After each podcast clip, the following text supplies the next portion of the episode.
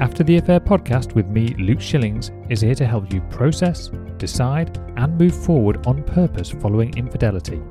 Together, we'll explore what's required to rebuild trust not only in yourself, but also with others.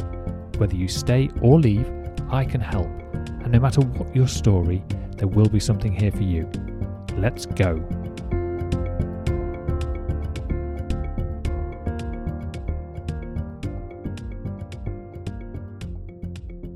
Hello, and welcome to the After the Affair podcast with myself, Luke Shillings. You're listening to episode number 55. Societal expectations. Oh, the joys, the things that we have to deal with when we've experienced betrayal, either as the betrayed or the unfaithful. Everybody else seems to have an opinion about how they think we should feel, act, and respond during our journey together. So I want to look at this in a bit more detail. So to kick things off, let's take a little trip down history lane, shall we call it. Infidelity and betrayal have been around for as long as human relationships have existed. What has changed dramatically, however, is society's view of it. In some cultures and eras, infidelity, especially by men, was almost accepted as the norm. Fast forward to today, and the narrative is far more condemning, albeit still complicated by double standards. The key takeaway here societal expectations are fluid and they often change faster than we can adapt. To really get to the heart of societal expectations following betrayal, it's essential to understand how history has shaped our current beliefs. If we go way back, we see that in ancient stories, societies like Rome or Greece, marital fidelity was not always a given, especially for men. In these patriarchal societies, men had considerable liberties while women were expected to remain faithful under the threat of, well, severe consequences. Fast forward to the Victorian era, and you find yourself in a society that publicly condemned infidelity but also had a lot of it happening behind closed doors. The fallen woman trope began to take shape, casting women who strayed as morally corrupt, while men were often given a pass. In the 20th century, especially with the sexual revolution of the 60s and 70s, we started to see a more nuanced, although still complicated, view of infidelity the emphasis began to shift towards personal happiness and emotional fulfillment. The societal judgment didn't disappear overnight. Now, bring us forward to current times in the 21st century, infidelity still remains a pretty hot topic and somewhat taboo. But the narrative has started to shift again.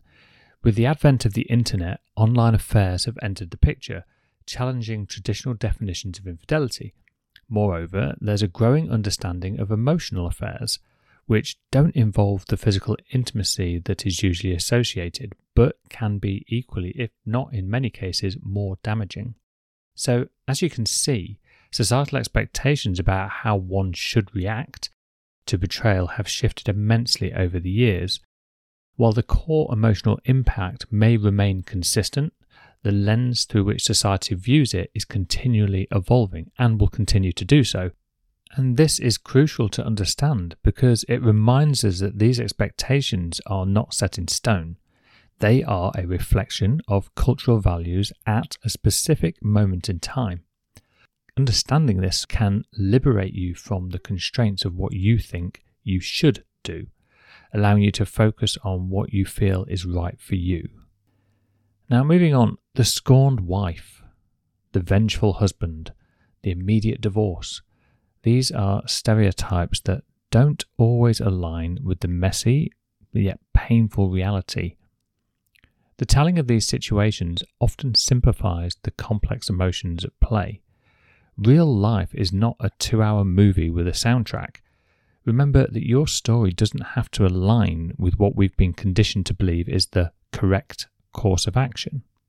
Now, let's turn our attention to a significant societal influencer media.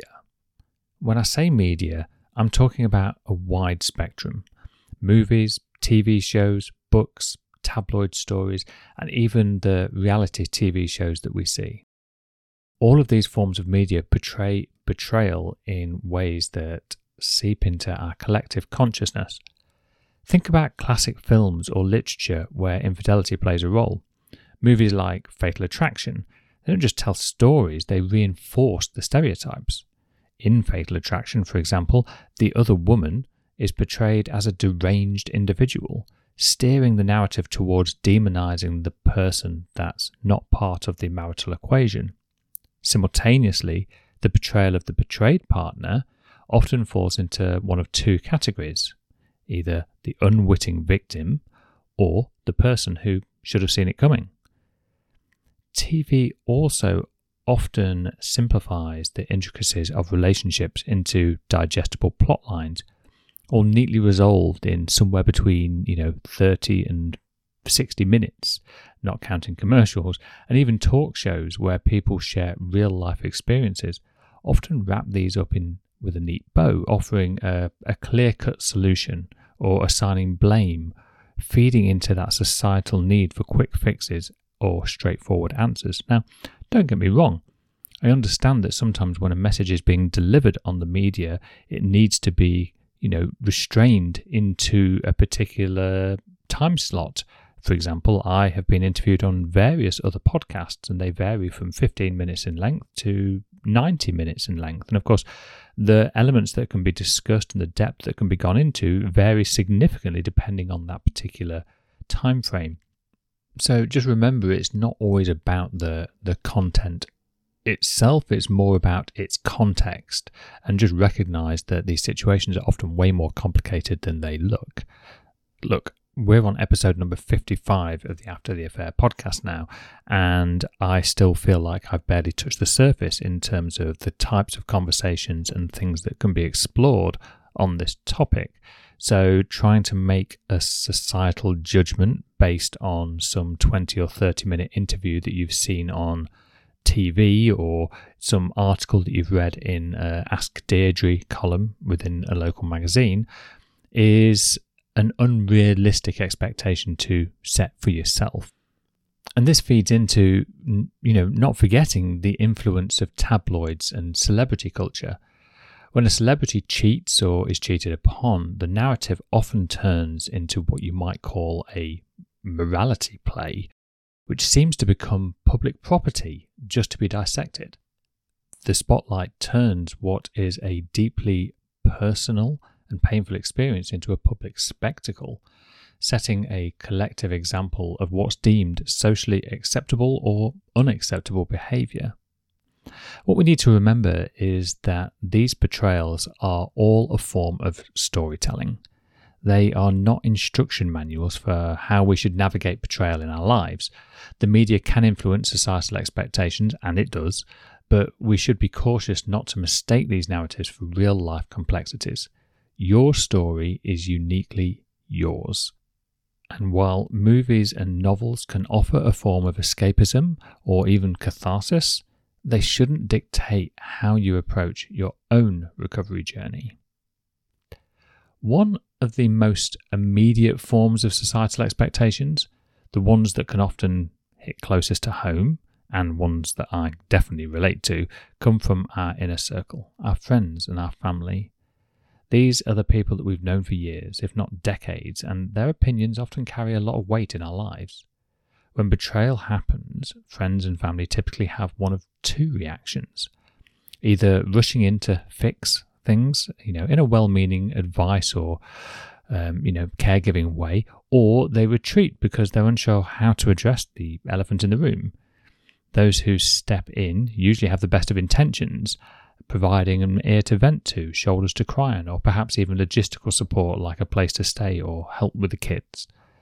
The challenge arises when their emotional involvement starts to steer your own decisions.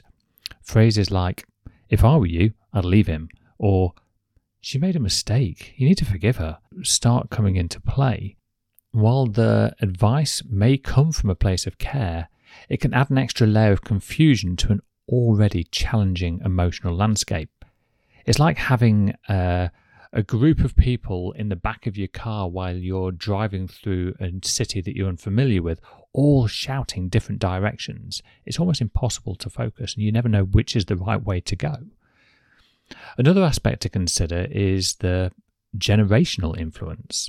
Older family members, members sorry, might hold more traditional views about marriage and fidelity, stressing the importance of staying together, you know, for the sake of the family, while younger friends might push for a more immediate separation as an act of self-respect. This intergenerational dialogue can create a complex web of expectations, pushing and pulling in completely different directions. And of course, there is no right or wrong. And sometimes in these situations where there are polarizing opinions, sometimes it's about taking the best of both and trying to make something that works for you. And then we have the problem of social bias. If your circle has already experienced betrayal in their own lives, their advice might be tinted with their personal outcomes, either as cautionary tales of idealized solutions or resolutions, while their experiences, of course, are valid, and it's not about denying them or saying that they are right or wrong, they aren't necessarily predictors of what's going to be best for you. So remember, while external opinions can offer different perspectives and can be useful, ultimately the journey of healing and the choices that come with it are yours to make. Your friends and family might be a part of your support system, but they are not the people who tell you how to recover. And in this trying time, just make sure that you center yourself in your own decision making process, taking advice as mere suggestions rather than mandates. Now, let's talk about the double edged sword that is social media. On one hand, platforms like Facebook, Instagram, Twitter, or X allow us to connect and share experiences with a broader audience that way more than ever before. And on the other hand, they perpetuate a culture of comparison, judgment, and sometimes pretty unrealistic expectations. When betrayal happens in a relationship, social media can turn into a battlefield of opinions. There are articles, blog posts, and videos offering a myriad of advice 10 signs your partner is cheating, how to win them back, and why you should leave them immediately. Sometimes it's as if there's an invisible jury out there trying to weigh in on your actions and reactions against what they believe is the quote unquote correct or healthy way to heal. But let's not forget for a minute about the artificial somewhat curated lives that people present online. We're all guilty of it to some extent. You know, most people don't want to go and display all of the rubbish, mundane, boring, dull things that happen in their life. It's usually a somewhat more embellished version of reality. But, you know, we know that. We know that from our own experiences, yet we seem to ignore it when we look externally. If you've recently experienced betrayal, scrolling through pictures of seemingly perfect couples can really intensify feelings of inadequacy and failure. And the question, why couldn't my relationship be like that, might haunt you, even when you intellectually know that social media only shows a fraction of someone's life. Another tricky area, particularly with social media, is support groups or forums that are designed to help people going through betrayal or any kind of challenging experience. And while these can be invaluable resources for sharing experiences and tips, they can also foster a sort of groupthink. What worked for one person is not a one size fits all solution, but in a somewhat, I don't know, um, echo chamber of a social media group, it can really start to feel that way. What about cancel culture? This this modern trend to publicly cancel people for their mistakes, including infidelity, puts immense pressure on couples to conform to what society deems as the right course of action. This can exacerbate the already complicated feelings around whether to stay, leave, or seek reconciliation. In summary, social media has a significant impact on shaping societal expectations and it's not going anywhere, at least not anytime soon. But it's crucial to remember that these platforms are not the real world as such. They're more like a soap opera. They're more like a, a fly on the wall. They're more like a, a documentary where things are being concised and manipulated and distorted to reflect a mixture of what might be facts linked with opinions and sometimes just outright fantasies. In your journey of healing from betrayal, use social media cautiously. Take what serves you and leave what doesn't. And above all, remember that your path is yours to walk alone. So, as I conclude this episode, I want to leave you with this thought. Societal expectations will always be there. And while they can offer a guideline or a framework, they should not be the blueprint for your personal journey. The only correct way to deal with betrayal is the way that aligns with your values, your emotional health, and your ultimately your future happiness. Uh, thank you ever so much again for joining me on this episode of the After the Affair podcast. Remember, you are not alone, and your path to healing really is yours to create. One of the biggest challenges that we face after betrayal is the loss of trust. So, I wanted to share something that I've been working on recently. It's the Relationship Trust Type Quiz. This is a unique tool that I've developed based on my experience as an infidelity recovery coach and will hopefully offer some significant insights into the trust and dynamic in your relationship, especially as you're navigating the aftermath of an affair. So you will gain a deeper understanding of the trust you and your partner share, identify potential areas for improvement and healing, and then receive tailored advice written by me for your specific trust type to guide you in your recovery journey. It's pretty simple. The quiz takes about three minutes to complete. It's online, you can be done on your mobile or on your desktop.